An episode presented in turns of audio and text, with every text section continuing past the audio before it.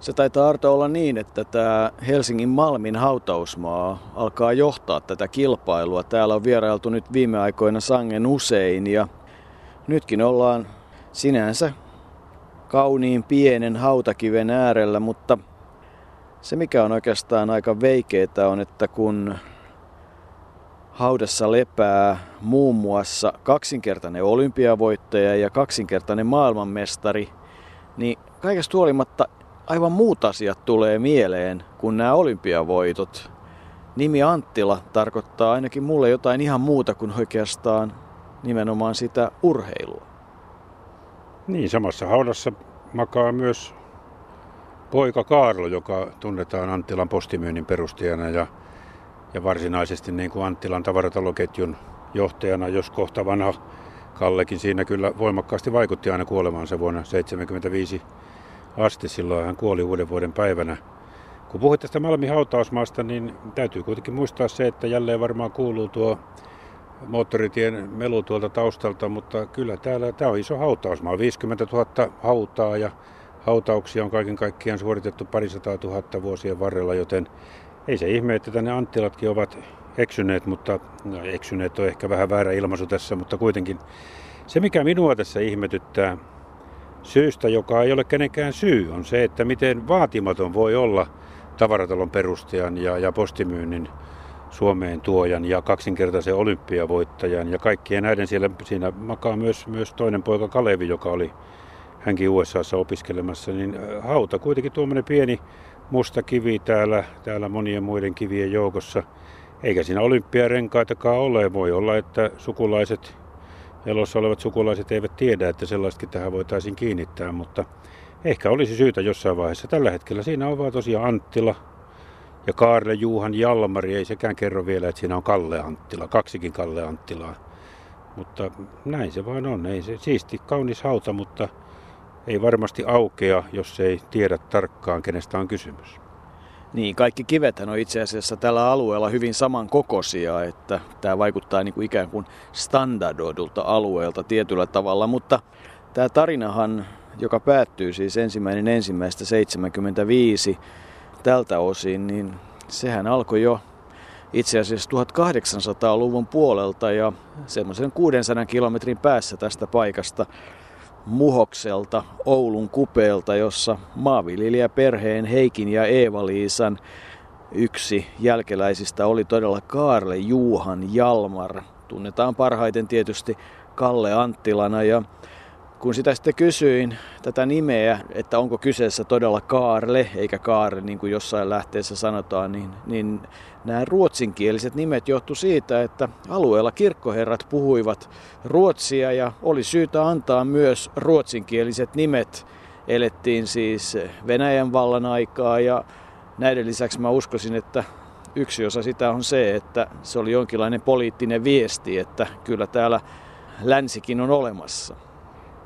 Varmasti oli sitäkin, mutta se mikä, mikä tuota, vieläkin tulee hyvin usein esille, niin, niin Muhos on ollut aikanaan kyllä kova painipaikka ja, ja ennen kaikkea koko Suomen urheilu on ollut aika painimista.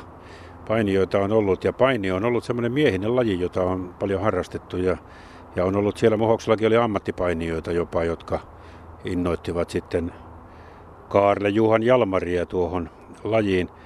Siinä on myös räätäli, sitten tulee seuraavana paikakunnalla vierailleet räätälit, joista voit kertoa joko enemmän. Ovat kyllä hyvin merkittävässä asemassa silloin, kun puhutaan Kalle Anttilan alkuvuosista. Se, että ennen kuin puhutaan olympiavoitosta, niin kannattaa nyt jo mainita, että silloin kun ensimmäinen olympiavoitto tuli, niin Kalle Anttila oli jo 33-vuotias.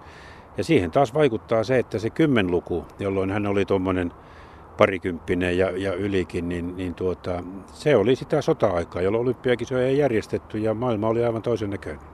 Ja kaiken lisäksi tässäkin sarjassa esitelty Oskari Oski Freeman oli samankokoinen ja lähes voittamaton, joskin Kalle voitti hänet 1914. Niin, tämä ammattipainijat itse asiassa kai kerrotaan, että hirveän tärkeä asia tälle Kalle Anttilan painiuralle on se, kun Heikki Karhusaari jossain vaiheessa on sanonut, että ammattipainija, sirkukset olivat tärkeitä, että sinusta tulee painia ja kun mä aina naurettu tätä amerikkalaista wrestlingiä, että sehän sitten vasta typerää showpainia on, niin on se jollain lailla koomista, että 1900-luvun alun 1800-luvun lopun suomalaisia poikia pohjoisessa innottivat ammattipainijat, jotka temppuilivat sirkuksessa, että innostaako se wrestling sitten kuitenkin Amerikassa lapsia urheilemaan? En tiedä sitä, ehkä innostaa, mutta veikkaan, että niillä suomalaisilla ammattipainijoilla ei niin värikkäitä vaatteita ja heittoja ehkä ollut kuin mitä, mitä tässä wrestlingissä, josta, josta nyt puhut ja jota, jota pidetään USAssa jopa hienona urheiluna. Sitä, sitä kuitenkin ammattipainia oli siellä Pohjanmaalla ja, ja se oli osaltaan innostamassa Kalle Anttilaa eteenpäin. Hänhän, en tiedä, olisiko hän saanut ammattipainista sitten jotain tämmöisiä kikkoja, koska hän oli sitten myöhemmällä varsinaisella urallaan niin painia, joka voidaan sanoa suoraan paini usein sääntöjen rajamailla. Hän kehitteli kaikenlaisia silmänräpäysheittoja ja muita ja usein jopa riiteli tuomareiden kanssa. Yksikin heitto oli niin lähellä jalkakamppi, että todennäköisesti se oli jalkakamppi, mutta Kalle Anttila ei hevillä antanut periksi. Hänestä sanotaan, että, että hänelle, hänelle niin kuin tyypillistä oli äärimmäinen laskelmointi, perään antamattomuus sekä psykologinen silmä ja ja sen kun hän sitten lähti tähän räätälin ammattiin ja, ja vaatetusalalle, niin voi olla, että juuri näistä samoista ominaisuuksista oli hyötyä sekä painissa että liikemiehen. Ehdottomasti ja varmasti. Ja itse asiassa kun viittasit siihen, että miksi hänestä sitten räätäli tuli, niin se oli se, että, että sinne Muhoksen seudulle tuli sitten komeissa vaatteissa pari kraataria ja paikkakunnan tytöt olivat sitä mieltä, että komeita poikia ja siitä Kalle nopeasti johtopäätös, että avot, tytöt tykkää hyvin puetuista miehistä ja Ouluun ja räätälinoppiin ja pitkiä päiviä, mutta siellä sitten myös painiharjoituksia. Ja siinä vaiheessa kun hän sitten oli saanut tavallaan tämän koulutuksen käytyä ja hänestä hän tuli myöhemmin räätälimestari, niin sitten hän tuli Helsinkiin osin sen takia, mutta yhtä paljon myös sen takia, että halusi liittyä Helsingin Jyryyn, joka oli sen ajan yksi näistä muutamista todella kovista painiseuroista. Viipuri ja Helsingin Jyry ja muutamat muut kyllä hallitsivat siinä vaiheessa. Niin, hän kuunteli omaa kehoaan, varoitti jatkuvista painonpudotuksista, kilpaili vähän niin kuin sääntöjen rajamailla ja, ja niin kerrotaan, että Kaar Allenin painioppaan myötä sitten löytyi niitä muun muassa niska- tai silmänräpäysheittoja, joita sitten Eino Leino, siis tässä tilanteessa painia Eino Leino, olympiavoittaja myös opetti ja niin hänestä sitten tuli myös vapaa-painia. Mutta miten se sitten on? Onko hän siirtynyt Jyrystä HKVn painijoiden piiriin sisällissodan jälkeen 18 vai 16, niin kuin eräät lähteet sanovat? Ennen kuin mennään siihen, niin kannattaa muistaa se, että kun koreasti pukeutuneet räätälit siellä Muhoksen seudullakin herättivät hämmästystä. Siitähän löytyy näistä kraatareista, räätäleistä kyllä suomalaisesta kirjallisuudestakin esimerkkiä. Ovat olleet ehkä jossain määrin semeikkaakin suurempia naisten miehiä, niin, niin kyllä kai tuota tuo Kalle Anttilakin sitten, sitten tuota heiltä oppi vähän tuon naisten perässä juoksemisen ja ensimmäisen kerran siinä onnistui aika totaalisesti vuonna 14, jolloin solmittiin ensimmäinen avioliitto ja siitä tuli yksi poikakin, mutta se jäi sitten, sitten ikään kuin seuraavalta perheeltäkin hämärän peittoon, siitä ei paljon puhuttu.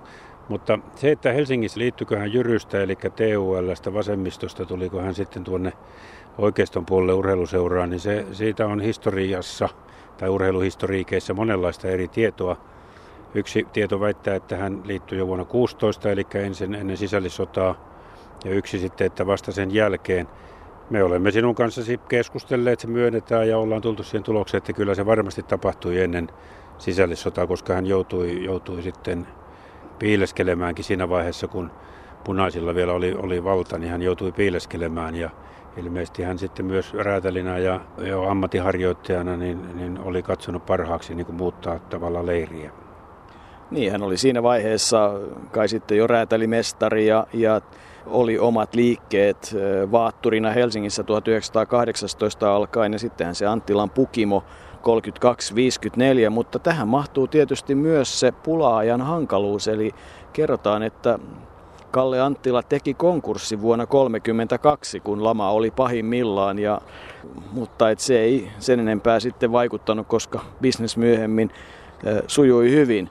Mutta tarkka hän oli rahoistaan ja, ja siitä riittää paljon tarinaa. Ei perheessä elintaso, vaikka se sinänsä oli ihan ok, mutta että kuulema leffalippuunkin, elokuvalippuun sen markan sai itkemällä oikein haalia.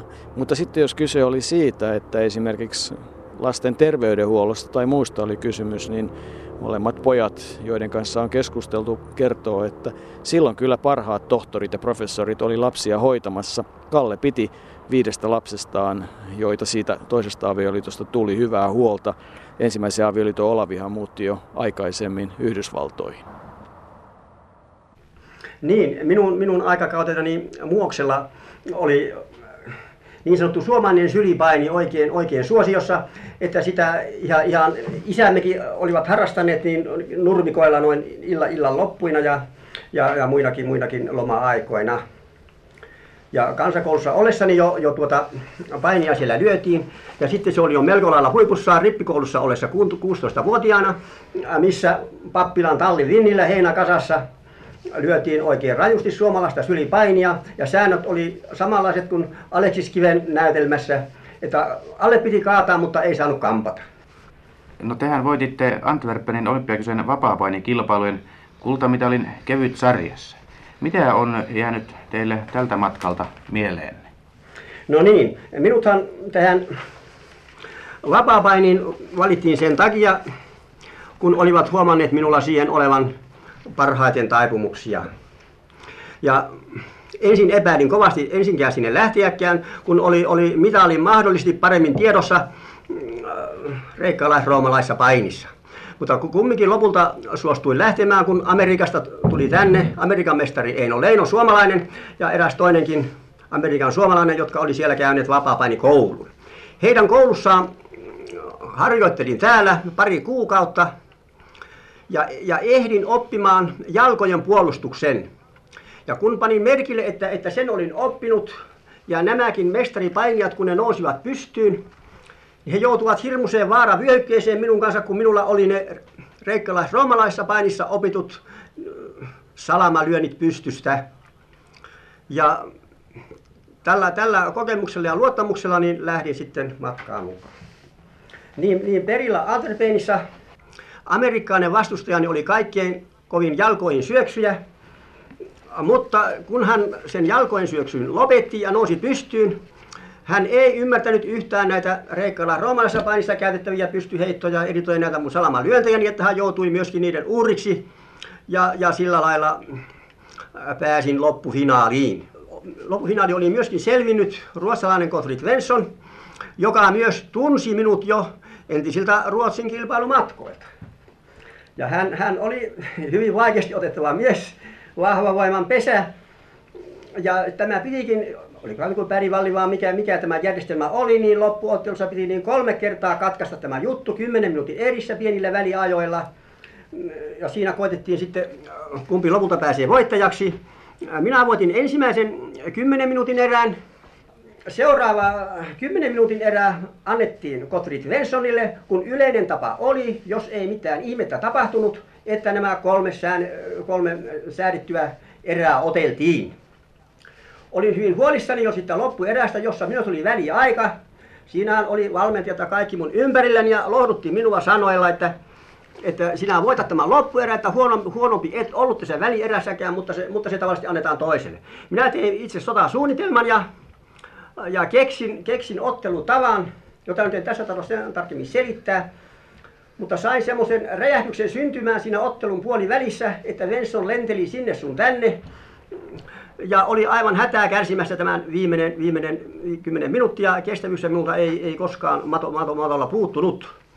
Ja 10 minuutin kuluttua nostettiin käteni pystyyn ja, ja sanottiin Sampiun du mort. No silloin alkoi suuri ilo suomalaisten leirissä, jotka miehet siellä alkoi olla kaikki meillä pelistä pois. Ja päästiin vähän, vähän kullan makuun, niin olihan siinä ilo ylimmillään minulla niin kuin, niin kuin koko meidän leirissä. Tämä on sikäli kätevää tämä pohtiminen tällä haudalla, että tässä voidaan hypätä muutama kymmenen vuotta aina eteenpäin ja sitten tulla taaksepäin. Eli jos nyt kuitenkin palataan vielä tuonne painiuran alkuaikoihin, niin minua kiinnitti se huomio, tai se ei kiinnitti huomiota, niin että, että jossakin lähteessä todetaan, että oli silloin kun hän opiskeli räätäliksi, niin oli 12 tuntisia päiviä räätälin oppilaana mestarin valvonnassa, mutta Kallella riitti silti aikaa painille. Kun nykyisin puhutaan siitä, että ei oikein riitä aikaa harjoitteluun, kun pitää töitä tehdä, niin tämä lyö kyllä kovasti korville sitä väitettä, mutta silloin tietysti ajat olivat erilaiset. Kalle Anttila lähti sitten olympiakisoihin, kun 16 kisat oli perutettu ja 12 kisat. Siitäkin on muuten jouko erilaista tietoa. Joidenkin tietojen mukaan hän oli jo niin paljon paininut, että hän oli tietyllä tavalla valmis Tukholman kisoihin vuonna 12. Hän oli silloin 25-vuotias, mutta tuota, ei sitten sinne lähtenyt, koska jalka loukkaantui. Toisessa historiikissa tai historiassa taas löytyy tieto, että hän olisi vasta todella kilpailemisen aloittanut Helsingissä vuonna 12 syksyllä, jolloin Tukholman kisat oli jo pidetty. Otan nyt niistä selvää, ei niistä kukaan ota selvää, mutta vuonna 20 Antwerpenin sinne Kalle Anttila pääsi mukaan. Ja huvittavaa tietysti tavallaan on se, että siihen aikaan Suomella oli niin paljon painijoita. Niin valtava määrä painijoita. Tukholman kisoissa, jolloin se oli vielä rajoittamaton, niin oli melkein 40 suomalaista painijaa. Mutta Antwerpeniin Kalle Anttila ei kelvannut siihen kreikkalais-suomalaiseen painiin, vaan, vaan tuota, joutui sitten vapaa-painiin. Ja onneksi sitten oli Eino Leino ja muutama muu, jotka olivat USAssa olleet ja, ja saaneet tuntuman tähän lajiin. Ja niin se Kalle Anttila vaan siellä voitti olympiakultaa vuonna 2020. Hän itse on kertonut, että siellä nämä vapapainijat, kun ne yrittivät syöksyä jalkoihin, niin hän vähän väisteli ja sitten nappasi niskasta kiinni aina, kun sitten sopiva alas siihen eteen tuli. Vuonna 2024 hän oli sitten mukana kreikkalaisroomalaisessa ja silloin nimenomaan Höyhensarjassa ja voitti sitten maailmanmestaruuden myös 21 ja 22 kreikkalaisroomalaisessa sarjassa, mutta niin kuin aikanaan puhuttiin juoksusta, niin yhtä lailla painissa, niin kyllä kai se niin on, että Suomen mestaruuden voittaminen taisi olla aika lailla vaikeampi asia kuin esimerkiksi maailmanmestaruuden tai olympiakullan silloin, kun näitä oli rajoitettu. Ja kun ajatellaan, että hän on voittanut 24 Pariisissa siellä todellisessa kuumuudessa, niin oikeastaan jostain sivulauseesta löytyy, että hopealle tuli Santtu Toivola Viipurista. Niin, se on tosiasia, että Kalle Anttila ei koskaan hävinnyt ulkomailla yhtään painiottelua eikä ulkomaalaiselle Suomessa. Hän on jäänyt historiaan monellakin tavalla, eli yksi, yksi niistä on se, että hän on todella yksi kolmesta painijasta, ainoastaan kolmesta painijasta, joka on pystynyt olympiakisoissa voittamaan olympiakultaa sekä vapaa painissa että kreikkalais-roomalaisissa. Nuo kaksi muuta ovat ruotsalainen Ivar Johansson ja, ja virolainen Christian Paalusalu. Joten kyllähän se melkoista urheiluhistoriaa on sekin ja, ja nimenomaan tuo, että hän ei koskaan hävinnyt. En tiedä, Pariisissa hän, silloinkin paini oli niin erilaista, hän oli Pariisissa aika ylivoimainen. Silloin oli valtavan kova kuumuus painien aikana, niin kuin koko kisoja aikana Pariisissa ja, ja tuota, silti hän pisti siellä kaikki vastustajat, mutta ei se käynyt niin kuin nykyisin, että painitaan muutama minuutti ja sitten katsotaan mihin se riittää, vaan tuota, niin kuin hän itse kerto, on kertonut, niin pahimman vastuksen siellä antoi edustaja virolainen Oswald Käpp, jonka silta kesti heittoni jälkeen lähes viisi minuuttia. Ajattele, se on yhden urheiluradion verran. Kyllä siinä saa puristaa, mutta sitkeä on ollut virolainenkin ennen kuin taipui. Niin, ja se, sitähän se on ollut, ja todella siinä kuumuudessa se on ollut hurja suoritus kaiken kaikkiaan. Sitten oma hyvä kysymyksensä on se, että, että olisiko hän ollut kova vielä 28 niissä kisoissa. Tämä on mielenkiintoista, että Kalle Anttila oli todella mukana olympiakisoissa kypsässä iässä, siis 33-37. Olisiko hän vielä nelikymppisenä ollut siinä kunnossa? Hän siis paini vielä 49-vuotiaana seuraottelussa. Edusti siis urallaan Helsingin Jyryä ja sitten HKVtä. Ja kun HKV lopetti painitoiminnan, niin Helsingin painimiehiä, mutta Oulun Saua oli kuitenkin se ensimmäinen seura. Ja tähän liittyy toinen mielenkiintoinen asia minun mielestäni oli se, että nämä seuraottelut, Viipuri vastaan Jyry ja Jyry vastaan HKV, niin siellä oli aikamoiset tallimääräykset. Siellä pidettiin huolta, että että tota, oikeat miehet voittavat oikeita miehiä ja oikeita pannaan vastaan ja sitten sopiva mies tulee. Eli Eli pelattiin aika kovaa peliä ja nykyisin käydään tallimääräyksistä hyvää keskustelua, varsinkin autourheilun puolella. Eli ei tämäkään nyt ihan uusi ilmiö ollut. Ei se uusi ilmiö ole ja, ja esimerkiksi ammattilaispyöräilyssä hyväksytään ne tallimääräykset automaattisesti, koska ne tulevat jo ennen kilpailua. Eli siinä on, siinä on niin kuin sanotaan, niin kaikki yhden puolesta. Siinä on puolet musketisoturien hienosta filosofiasta, mutta se nyt on taas toinen juttu. Yksi painiuraan liittyvä asia oli vielä myös se, että Kalle Anttila ei koskaan hävinnyt selälleen, eli ei kärsinyt selkätappiota. Ja nyt jos mennään pikkuhiljaa jo tuohon bisniksen puolelle, niin hän on kertonut, että ainoa, joka hänet selätti, oli Turun maistraatti. 80-vuotis haastattelussa hän kertoi, että Turussa Anttilan liikehuoneisto oli, oli tuota, rakennettu paikkaa, jossa jo vuosikausi oli toinen yhtymä toiminut ja sitten tehtiin korjauksia ja niin vaan kävi, että muutama tuntia ennen avajaisia Turun maistraatista tuli ilmoitus, että liikettä ei saa avata, että heitä, heitä vaadittiin rakentamaan uusia varauloskäytäviä. Muutama tunti ennen avajaisia, aika ketterää. Ja Alle, Kalle Anttilan haastattelun mukaan remontti maksoi Anttilalle 20 miljoonaa markkaa – ja näin hän sanoo, että selkähäviöni tietysti harmitti, mutta saimme sentään ilmaista mainosta. Bisnismies tietää, että aina auringolla on, on tuota, niin se varjoisankin puoli, mutta jossain paistaa koko ajan.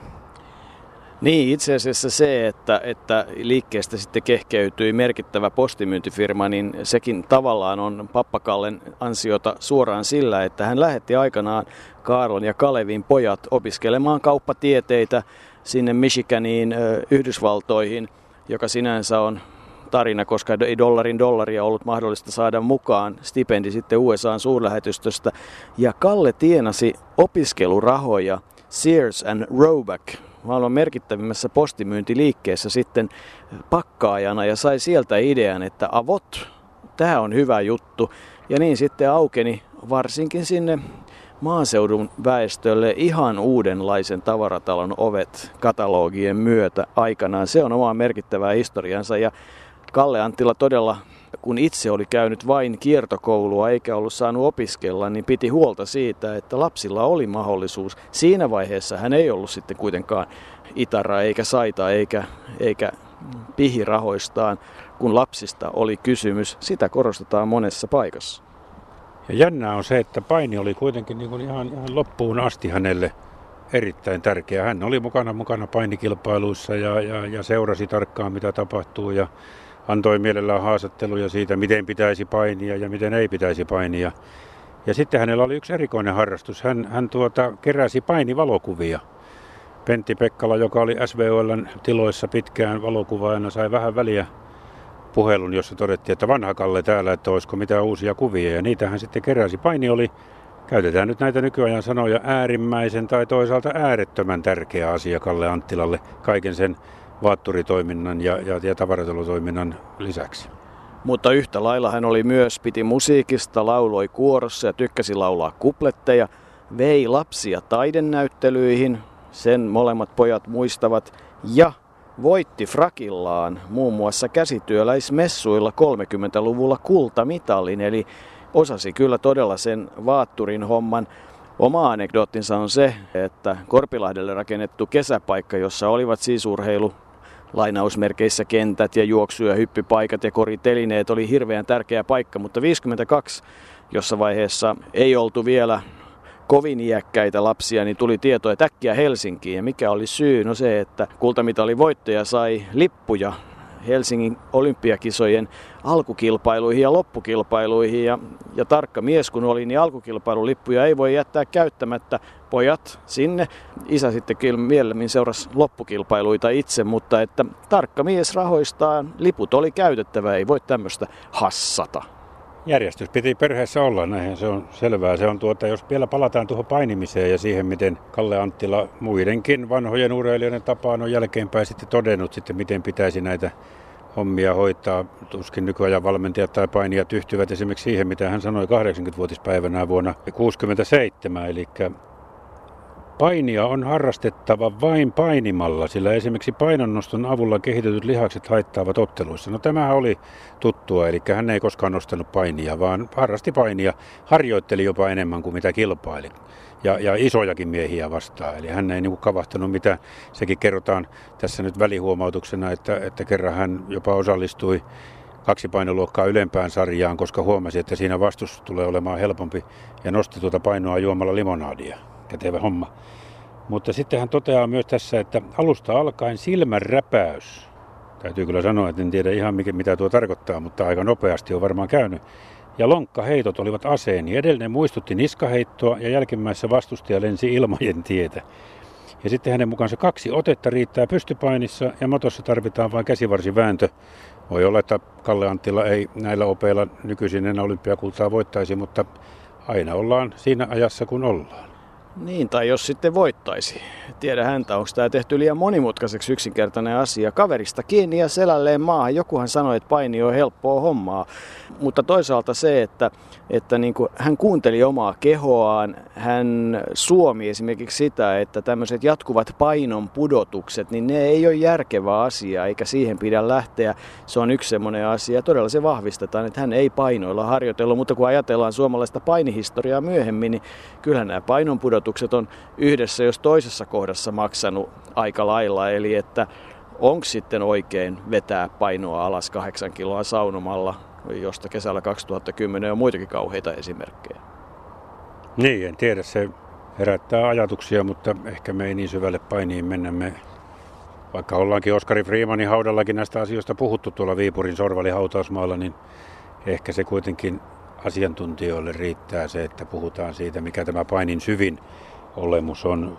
Kalle Anttilalle se kuitenkin oli elämäntapa, se oli, se oli erittäin iso osa elämää. Ja kyllähän tuo hautakive, joka tuossa edessä on, hän oli todella syntynyt 30. elokuuta 1887 ja kuoli sitten vuonna, uuden vuoden päivänä vuonna 1975, niin kyllä siihen ehkä kannattaisi ja pitäisi ne olympiarenkaat. Kyllä ne tuohon kulmaan vielä mahtuisivat. Kyllä, ja kyllähän ne ehdottomasti kuuluvat tähän historiaan, mutta Olenko väärässä, kun sanon, että, että aika moni näistä mm, esimerkiksi painioista, tuon ajan painioista, niin on kätkeytynyt sinne valtavan menestyksen alle ja, ja ei heistä samalla tavalla tiedetä kuin monien, monista muista samaan menestykseen päätyneistä. Et painijat, se on jotenkin niin itsestään selvää, että Suomi pärjää painissa. Kallehan oli myös aika spartalaisen elämäntavan ystävä. Hän ei voinut sietää alkoholia ja tupakkaa, eikä ainakaan, jos sitä omat lapset käyttäisivät, eivätkä käyttäneet ainakaan julkisesti.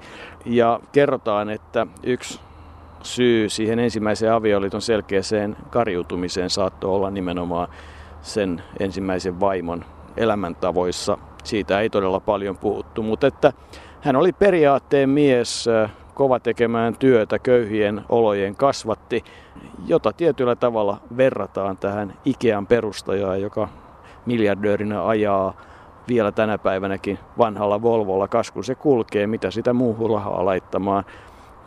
Jonkinlainen tällainen persona Kalle Anttila oli, mutta hyvä ja kannustava isä.